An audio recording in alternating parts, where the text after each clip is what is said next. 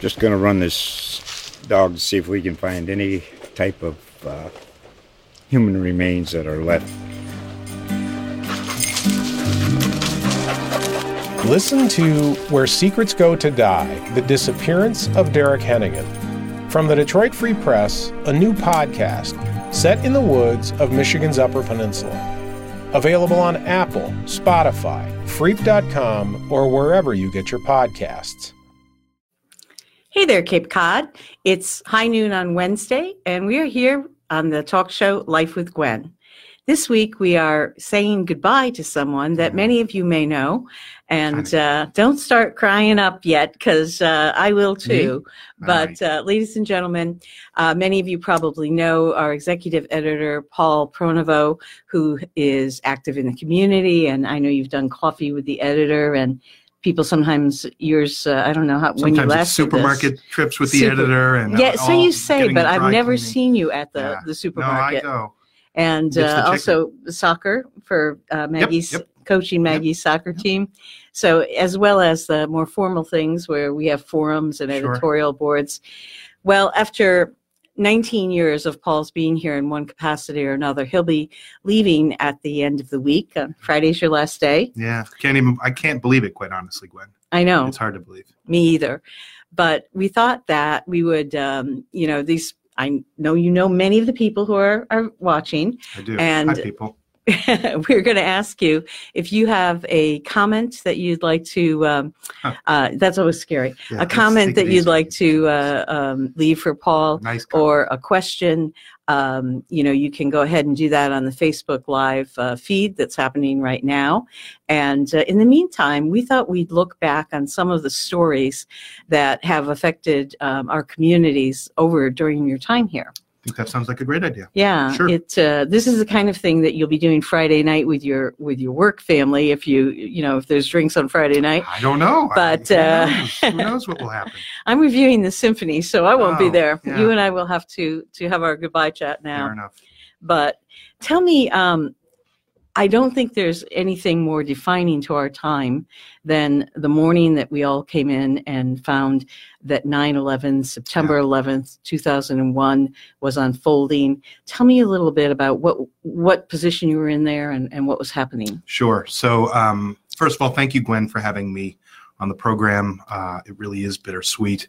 It's hard to believe. Uh, it was a little more than a month ago that I said my uh, gave the word that I was moving on um, to my alma mater, St. Anselm College, um, to run the communications department, and um, and then so it kind of like was big news. It was big news to me, big decision, and then I just went back to work. So it was really weird to, uh, you know, it was like Groundhog Day. I just kept coming in and coming in, and it was hard to even process that uh, that the last day could be coming, and, and yet yet here now, it is. So um, so it feels weird, but but but I it, can imagine. Yeah. I can imagine, and and weird for us as well. It uh, it has been a long and and uh, prosperous, long good good uh, run that we've we've had together. We hate to say goodbye, but uh, especially in a community like this where.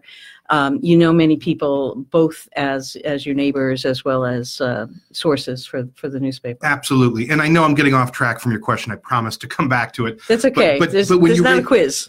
but you raise that point, and, and I think it's a really important one because um, there are communities across the country, really across the world, but there are not many places I feel that are like Cape Cod in terms of how close knit a community it is, and and the story we're about to talk about uh, reflects that.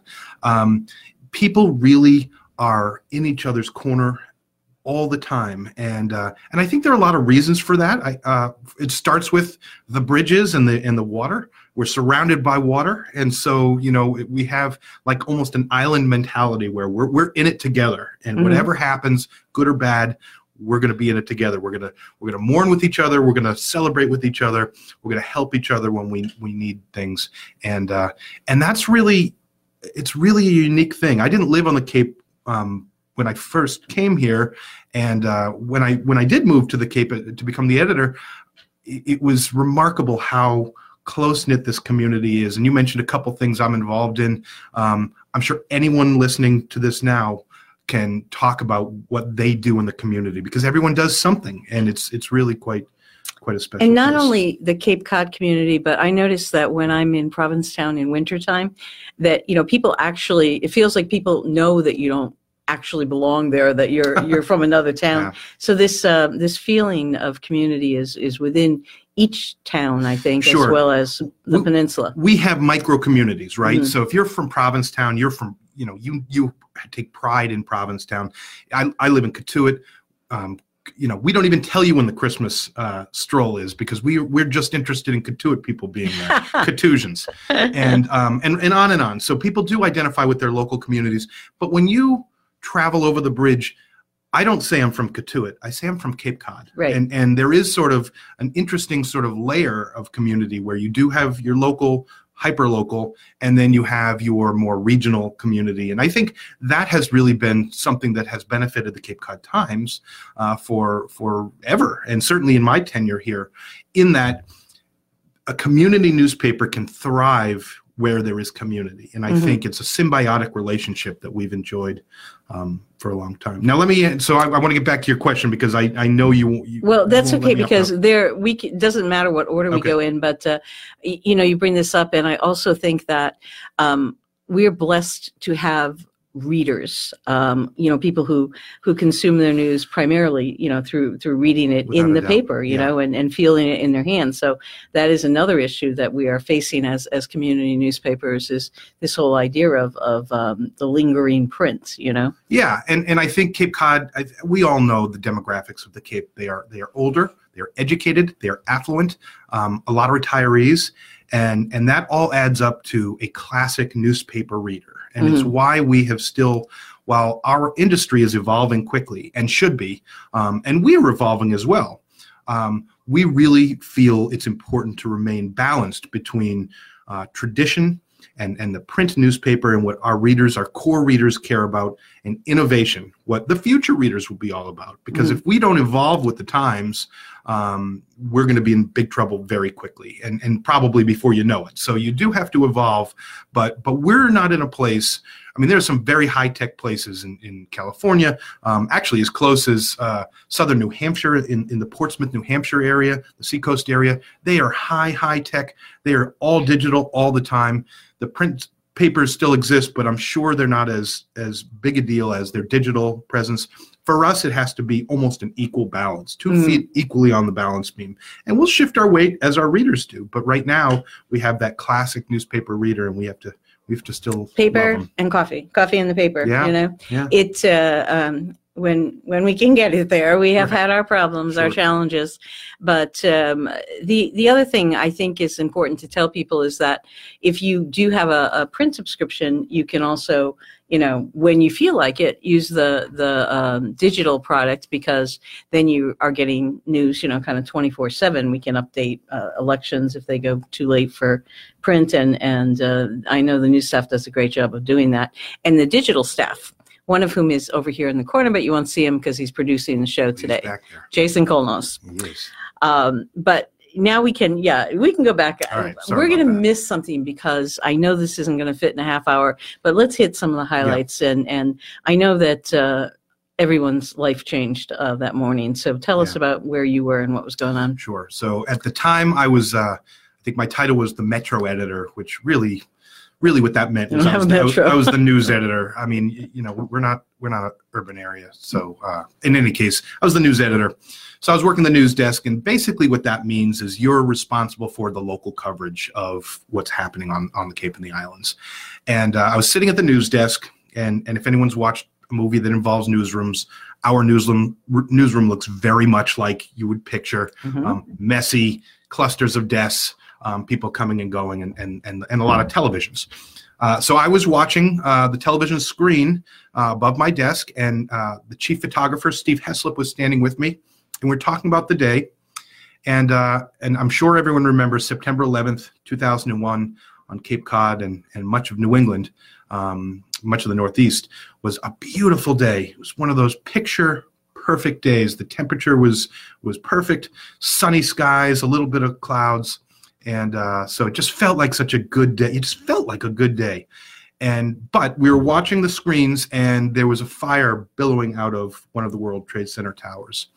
and Steve and I were talking about it, and not thinking, quite honestly, that that was a story that we were going to need to be working on. Uh, it felt pretty far away. Um, and then we watched in, in real time as the second plane hit the other tower, and uh, and we knew this was a very big uh, situation and probably was going to resonate back here on Cape Cod uh, because we say in the newsroom we all know it. Gwen, you certainly know it. That all roads lead to Cape Cod. So, they do. So we knew a story. There must have been a story coming out of that day and that that event um, that would echo back here on the Cape. Um, little do we know in those first moments how much of the story came back. We uh, and and how much of the tragedy came home, and it really uh, it brings tears to my eyes to this day to think about some of uh, the people, how they were affected, their families were affected, loved ones who who left Cape Cod that morning to get on an airplane in Boston and lost their lives, um, family members who were lost in the towers, uh, real live connections. Um, who knew we had a group of flight attendants who lived on Cape Cod in, in sort of a, a neighborhood they they clustered. So I mean, we really were touched by that, and uh, and not only that, of course, we had a military base, and, and we knew we had a reporter. It was amazing almost moments after this was happening, when it was still chaos, and our job is to make sense of chaos, mm-hmm. um, we were trying to sort it out, not with much success in those early moments. Neither was anybody. I think the original fake news was happening on 9 11 because there are all sorts of false reports that were coming across the wires that um, that were getting amended later on. Uh, mm-hmm. Uh, you know, uh, I remember distinctly a report that the uh, Sears Tower in Chicago had been struck. I remember that as well. And uh, so it was real. So we were trying to make sense, but we had a reporter who was literally calculating that fighter jets from Otis Air Base probably had already been scrambled and uh, were down there. And of course, that turned out to be true. Um, so that was a story that echoed a long time. And, and just the people, I think what the paper did fundamentally, and I'm sure this is why you asked the question, is it told the story of not only this international event um, that had such wide ranging implications for the United States, but also how it affected our community and that's fundamentally what we're supposed to do is to is to be a reflection of your community and in some moments like that to it was a bonding experience you know talk about community mm-hmm. people were able to connect with each other because of what we were telling them and sharing. I was going to say, I recall that uh, uh, I had gone over to features the year before right. from covering the military, right. um, but uh, and several other things. But um, I, I, know that there were calls coming into the newsroom of people saying, "Do you know names yet? You know, do you know?" Because there was no central place to go, yeah. and and um, we we knew it as as it evolved a little bit but uh, and then long after the event when when we got to the one year and the five year mark um, i wasn't involved in this story but i've heard it several times from different editors about families that still call and uh, you know drop a note and stop by that families that you know people here have stayed in touch with. Yeah, yeah i mean there are several uh, but the meltzer family really sticks out to me because uh, zachary meltzer whose son Stuart worked at Cantor Fitzgerald. Um, he call, he was one of those people you mentioned who called us that day, and uh, you know, obviously we know uh, what happened, and he very gallantly allowed us to come and speak with him that day and to tell his story and to tell his son's story. And we kept in touch with the Meltzers um, for years. They kept in touch with us as well. Um, but every time we'd come back to them for an, you know the first year anniversary, what have you, they had to relive the pain of of that day. And and you know we struggle with that because we do want to remind people and yet at the same time we knew we were putting them through um, a difficult uh, experience once again. Um, but then eventually they decided to move to long island. And uh, and i remember mr meltzer called the newsroom again to say they were moving just to give us a heads up probably as much as anything.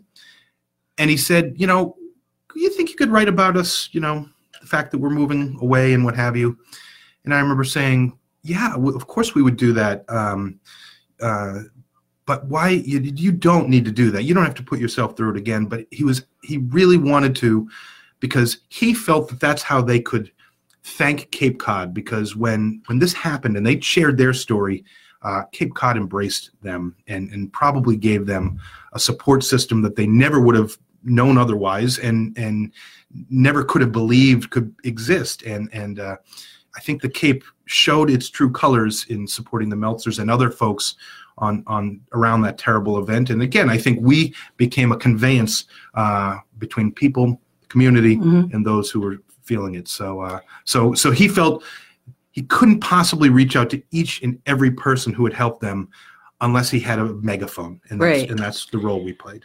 I, I think people sometimes will criticize us and and uh, especially TV interviews um, for invading people's privacy.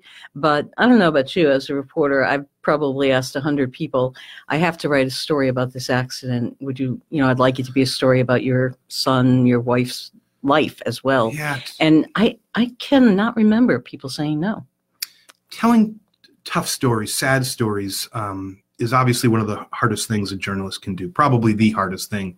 Um, I think any seasoned journalist has had that knock on the door, not knowing what it was on the other side and how upset people would be to be, you know, to be that vulture. You feel the feathers on you when you're approaching the door, and um, but it's important for us to remember, and I think for everyone to remember that moments of tragedy are worthy of telling stories because people matter. Their stories matter. And when someone has lost a loved one or there's been a tragedy or what have you, you need to share those stories because people will, as was with the Meltzers, they will come to their aid in Mhm. ways that they couldn't feel otherwise. And and you're right. I think more often than not, people they and it also gives them a level of control. They Yes. find it's almost like a, a, a eulogy in some ways for their the person they've Mhm. lost.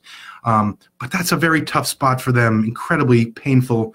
Um, and and but we realize it is, and and I think that you know people here certainly at the Times are are so sensitive about how they do it. Um, but it's a duty, and and and uh, I think it's done well here.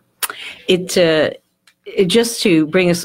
We're not going to get to the show list. No, won't Gwen. um, but just to bring us uh, sort of forward Yeah. um, in into one to another terrible event, but that brought us together as a grieving community when um, Sergeant Sean Gannon was was lost in the line of duty when he was shot and killed, and um, and the community I got the sense was looking for a way to grieve. Um, you know, there were countless flowers and and tributes, but they were looking for a place to be. And we, you know, I know the paper reached out on a lot of levels, not only covering the story, but uh, on this show we had uh, someone in, a community leader, um, to talk a little bit about how a big, diverse community comes together and um, and and deals with an event like that.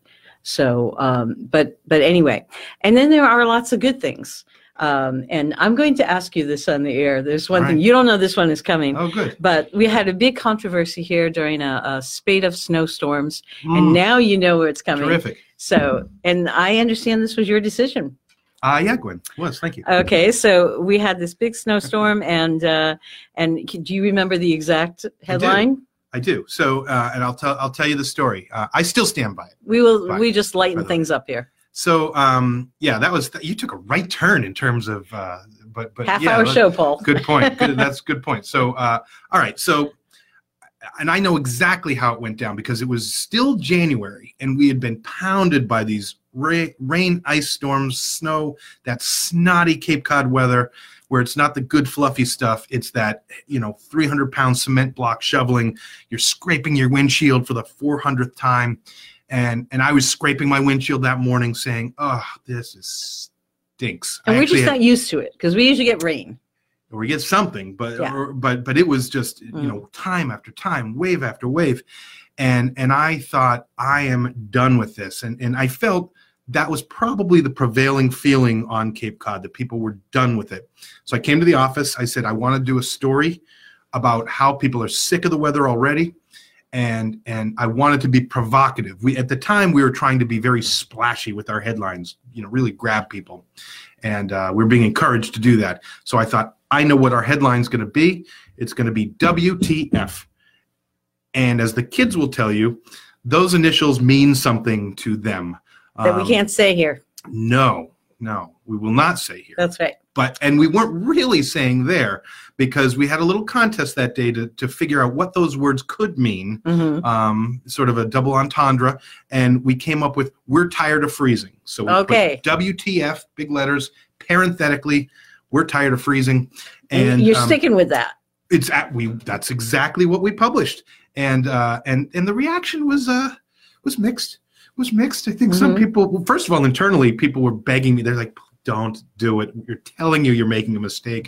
Um and they maybe they still feel they're right. Uh Must be lonely at the top. i will say that uh that was an award-winning headline. Uh so i did win a journalism award for that headline. So uh The but I, we did get some some feedback. The reason. I bring it up is because I, I think that that sort of thing is, you know, being in features since oh my gosh, 2000.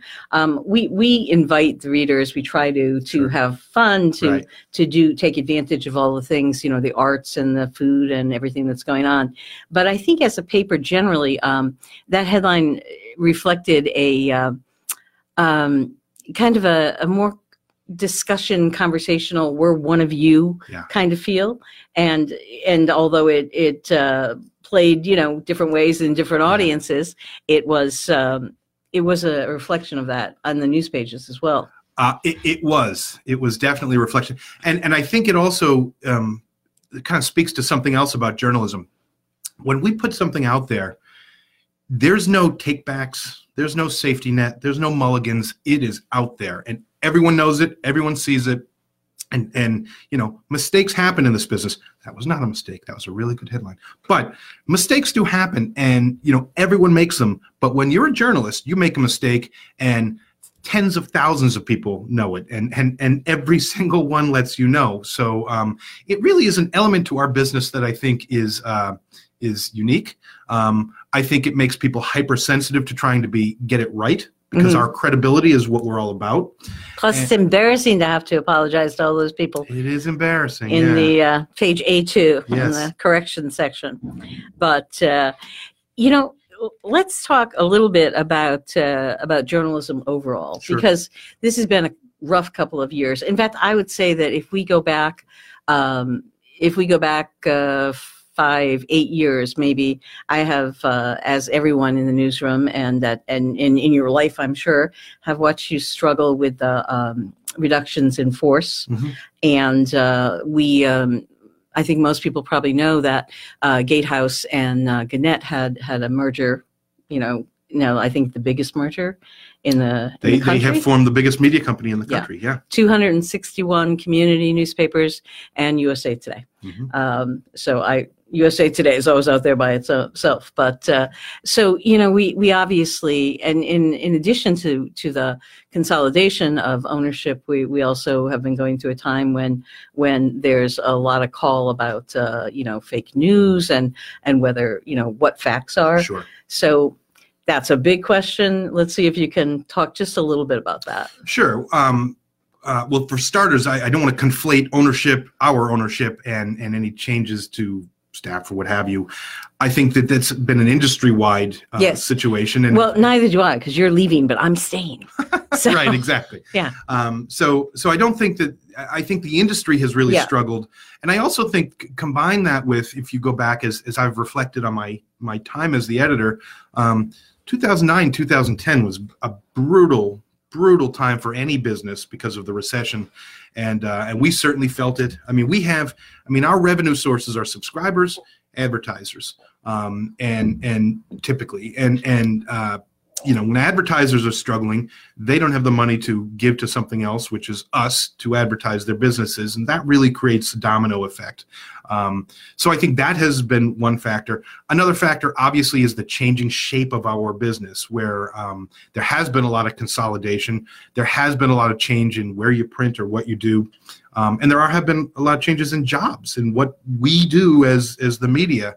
Um, so fast forward to today, and I think that evolving smartly is what will allow media in general to continue to succeed and and i think that's happening here i mean the fact that you have this program and now have for uh two years is it Uh, two years here, and then we did community. That's right. Uh, we did Homefront on the community station with Alicia Blaisdell Bannon and Melanie Lowers, both retired now. right. Um, but uh, and I remember you saying, "Don't play to where the puck is, play to where it's going." That's right. and exactly. um, although I, I did wonder, somebody has to hit it where where it is, right? Yep, but but you but if you're not hitting it, you go to where it's going. Um, I see. and that's what we need to do for the business. And to use a more salty um, kind of Cape Cod expression, you know, you don't, you know, when we're looking for business, we don't fish where the fish aren't. We fish where the fish are. That's and right. so so we need to bring our business to where our audience is and facebook and facebook live is a great vehicle for that. So we're evolving and i think that's really good. But at the same time we evolve i think it's really important that we remember what we're supposed to be about. And i Mhm. mentioned credibility. We're supposed to be getting it right telling the stories as fully and fairly as possible.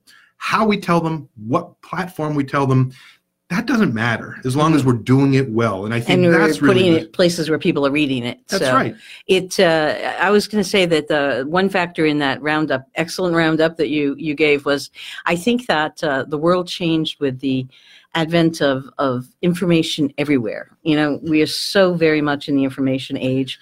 Um, I information and misinformation. Yes, information and misinformation. Saw a cup the other day. I almost bought for myself, but I didn't. It said, uh, "Please don't uh, confuse your Google search with my journalism degree," because there are, you know, those extra layers of checking and rechecking. And uh, I, I'm going to knock on wood because you know this is going to bring it, a mistake on. But um, but there there is a there is training, there is is experience that goes into reporting, um, and you know, it used to just be us delivering, and and now we're having lots of conversations, and we're a part of social media, and I think in in some ways it's good because it makes us more a part of our communities. I'm glad you bring that up, and I'm glad you brought up fake news because I think right now there is, you know, where it used to be gatekeepers, so a trickle of information would get out. Let's just take TV for example, knock us out.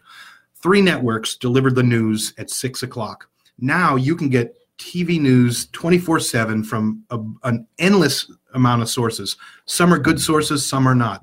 So we went from a trickle to a fire hose of information that's out there. And I think that, of course, is, you know, we could go on for hours about this, but that is at the bottom of line of what fake news has exploited. Um, some some people not willfully and some quite willfully. And again, we could talk about this for hours, but to sum it up, I've seen you talk about this at the library. I have done done several presentations. So but but there are good sources out there and i am a firm believer that folks are figuring it out. They're figuring out what they can Mhm. believe and can't believe. Um, rules and regulations are going into social media too slowly as far as i'm concerned that govern making sure that you know only reputable sources are presented. And i think that's good for us because i think the pendulum swung over here where there's all sorts of information sources. And i think by selection it's going to swing back over here because people are going to say, I don't want to get embarrassed by spreading fake information. Mm-hmm. I want to get it right. I'm going to find the sources that are good, and places like the Cape Cod Times will prevail. It, uh, you know, it's interesting. I think it's good because it's brought so many new voices into the conversations. You know, I mean, that's something we always work against to not be lazy and call the people we know are going to answer the phone. Um, but still, you know, this, this, I've gotten great stories from watching people on social media and then looking into it, you know, going out to ask the questions and spending time with people. So, I mean, I think it's a, a good thing, but like you said, a pendulum thing. Yeah, yeah. So- Social media is a good thing and a bad thing. I think Yeah. it opens doors um, that we wouldn't be able to go through otherwise. It, it, it actually, really, a better analogy is it, it presents a window that we can look through that we couldn't before into a community page or what have you. Um, so we are finding stories we wouldn't have otherwise. But it's also uh, social media is the echo chamber of bad information. So I can't tell you how many people I've seen, you know, post something, check this out, or can you believe this? And I've drilled down the rabbit hole of that source only to find that it's baloney. And, Mm. and I quietly tell them, please take that down. You're not, that's not Yeah. right. it uh, sometimes I think too that social media discovers a story that we've covered, you know, months or years ago, Sure. and and so I I find myself putting up links, but they also discover things that we can look into and and you know and be a partner with. I, I've noticed a lot of that in journalism as No as we move forward. Yep. So um, it occurs to me as director of communications that you are now going to be reaching out to the press. That's right. I think She was on the other foot. It's, it's certainly on the other foot. I think that um, you know it's interesting because I think a lot of communications people who have been journalists um, are good at their job because they know some of the fundamentals, and the people who haven't been, I think, can be good at their jobs, but I think they have a little bit of a, a blind spot in in the relationship I think they're supposed to be having with the press. So hopefully it'll be good. It's certainly, I will say that it's it's uh, you know not to make a commercial, but um, it, it's my alma mater. It's a place I care about. Um, so I that makes it easy. It makes Mhm. it easy because how can you not promote something you love? And and you'll still be around here because you have the house and and Sure. uh, doing some telecommuting. I I, I think A little bit, a yeah. little I'll be bit. up there. so- I'll be up. It's. It, I don't even know if I mentioned it. St. Anselm College, which is in uh, Mhm. Manchester, New Hampshire. So I'll be back and forth. Um, you know, certainly for the weekends. Um, my daughter Maggie is uh, junior at Barnstable High School. Mhm. Um, she, uh, you know, she's going to stay there through through graduation, and then and then honestly, we're empty nesters. So as my wife said, she said, you know, you're looking at this like, oh my gosh, it's a big change, which it is. She said, but our lives are changing anyway. Once Right. once the kids are out of the house, and, she, and really, she doesn't want me sitting in my chair, you know, staring at birds for too long. It would drive her crazy. So she wanted me to move on and get a new challenge. And I, I here have trouble seeing you that way, sitting in your chair, uh, staring at birds. We got some So- great birds. Oh, in the good to know. Yeah. Well, we are. Um, we are. Uh, Jason is not holding up. This is your last. We've got five minutes left or less. And uh, if you have a comment that you'd like to uh, send to Paul, please. Nice uh. hey, no, you can say whatever. after I- all these years, you got to learn that it's the good, the bad. What isn't it that they say if if you have people who are both uh, uh, elated at your coverage and and miserable with it, that uh, that you must be doing That something right That so it um, but but yeah he's leaving you can send nice comments and uh, I, I think that there are some stereotypes. I was going to ask you about this. Why did you get into journalism? Uh, I got into journalism because in fourth grade, um, Mrs. Gould, my my teacher, um, she saw me drawing little cartoons in the back of the classroom, and most teachers would have gone back. And Mrs. Gould is a strict teacher. You can ask my sisters, and most teachers would have grabbed it, ripped it up, given me detention, what have you. She said, "I'm going to give you some time to do that because that's obviously a creative outlet for you, but I want you to convince the other kids in the class to do it as well," which I did and then we put together a little like a little comic book and and we distributed it around the school um, dating myself but i think it was not copy machines it was probably mimeographs, Mimeographs, that's crazy right. Yeah. and and so i would g- hand these out and people would look at them our little comic strips and and i got the greatest kick out of watching people react to something that that i wrote drew correct uh, created and i thought wow can you do that for a living and uh, and guess what you can and so um, You switch to so that's- words. so that's so here. Well, like my drawing. If anyone's seen my cartoons, they they were at the fourth grade level and stayed there. Ah, So uh, you know, I do have a couple more words developed, not many, but a few since then, and uh, and that's that. Honestly, is is how I started. And um, so as I progressed along, journalism was always a thing. Um, honestly, it became in college maybe two tracks: journalism or teaching. Um, I have a lot of teachers in my family. Um, and uh, but journalism seemed like the you know the most stable easy highest paying career i could possibly get. So that i'm joking of course. Um, so that's what i decided uh, decided to do. I, I was thinking I'm in the wrong end of the business, but uh, I was curious because you know we had this big push of of uh, uh, young people, mostly guys, but also women, going into journalism after Watergate, Yeah, after wasn't- Woodward wasn't Woodward and Bernstein for me. it was little cartoons. So, well, that's very interesting. and uh, it is there anything I always before I, I send you off with a little toast here, Yeah. I would like to uh, see if there's anything we haven't talked about, other than about a million things, but um, that anything you'd particularly like to say about running the paper for this long, or um, this community, or anything at like at all. um, thank first of all again thank you for the opportunity gwen to to have this chat um, it's been great i'm gonna i'm gonna miss you but it won't be gone Stop you know, it! forever. I know. Um, so let me start there. Um, but let me just say that um, this community is really lucky to have the Cape Cod Times. It is still, and there have been changes. We all get it. It's not as big. It's not the staff isn't as big. We all get it. It's not what it once was, and there's a temptation for people to focus on what it was versus what it is. Um, but the truth is, focus on what it is because what it is is really goddamn good. And and the people here, you, Jason, everyone here, do such an incredible job at telling the stories that matter in this community. And uh, and we here on Cape Cod are so fortunate to have a paper that does it so well, so right every day. If people could see how hard and how well people do their jobs here, I've never ever seen anyone cut a corner. I've never ever seen anyone have bad motivations. They care about telling the truth, um, informing the public, entertaining the public, and and they do it so well. I, I I guess my last words would be, I know you can get frustrated, and we have plenty of reasons to frustrate you, but the folks here deserve way more slack than they're given. And if you don't believe me, go somewhere else, sit down, find their community paper, and size the Cape Cod Times up against almost anyone else. And I guarantee you, this place will measure up in, in fine form. So that's what I would say as a final statement.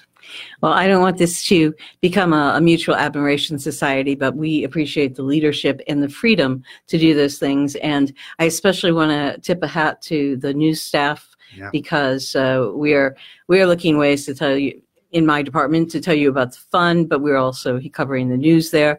And uh, but you know, I one thing that comes to mind immediately is uh, Kristen Young's work after uh, Sergeant Gannon was shot to find out why that uh, that uh, person. Um, was out. Thomas Latanowich, why you know, was yeah. on the street in the first place. Right. Yeah. So, um, so you know, that's just the kind of thing that you look at the system and you see where it's broken. So you know that's fine work. And and and that that's a, a big flashy kind of uh, story but but certainly in terms of of transportation and funding and and all the other stuff that goes into daily life. So now the other thing that people of my generation and perhaps yours we're not a full generation apart um, know is is uh, lou grant and mary tyler moore yes. in the newsroom. And uh, we uh, we have here. This is Paul's uh, one of Paul's of choice, and I know I'm not supposed to be advertising, but I heard Makers was one of your of uh, choice. Sure. And this is the emergency left-hand drawer. Oh my goodness! Where we have a bit of a toast. I um I kind of liked that Dead Poets Society line about Captain, my captain, mm-hmm. but uh, the in the Whitman um, poem, the captain is dead on the deck. So I figured we should not do that one. So let me uh, give you this one that is pretty appropriate to the Cape.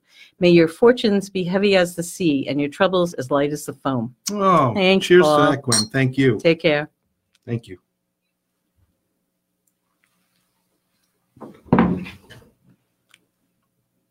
That was yummy.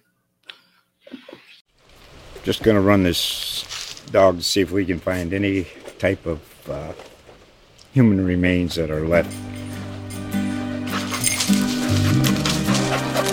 Listen to Where Secrets Go to Die The Disappearance of Derek Hennigan. From the Detroit Free Press, a new podcast set in the woods of Michigan's Upper Peninsula. Available on Apple, Spotify, Freep.com, or wherever you get your podcasts.